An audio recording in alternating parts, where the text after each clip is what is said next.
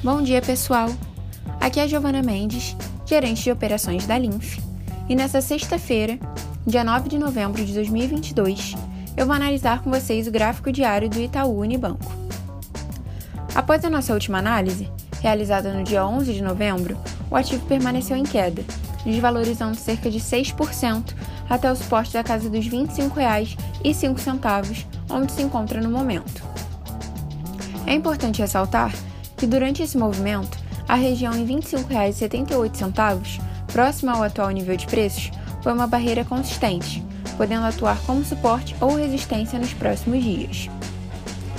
Em relação aos indicadores, a média móvel aritmética de 20 períodos cruzou para a baixa de 50 no dia 22 de novembro e desde então ambas permanecem nessa configuração com inclinação negativa e com os preços abaixo delas. Isso, somado à proximidade do RSI estocástico à região de sobrecompra, sinaliza que o movimento baixista poderá se manter.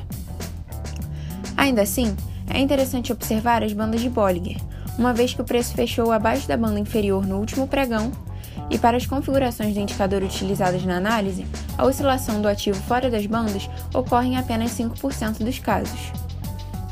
Em geral, caso as ações do Itaú Unibanco continuem a desvalorizar, um próximo alvo será o suporte da casa dos R$ 24,90, formado em 2018. Eu encerro por aqui, espero que vocês tenham gostado e até a próxima!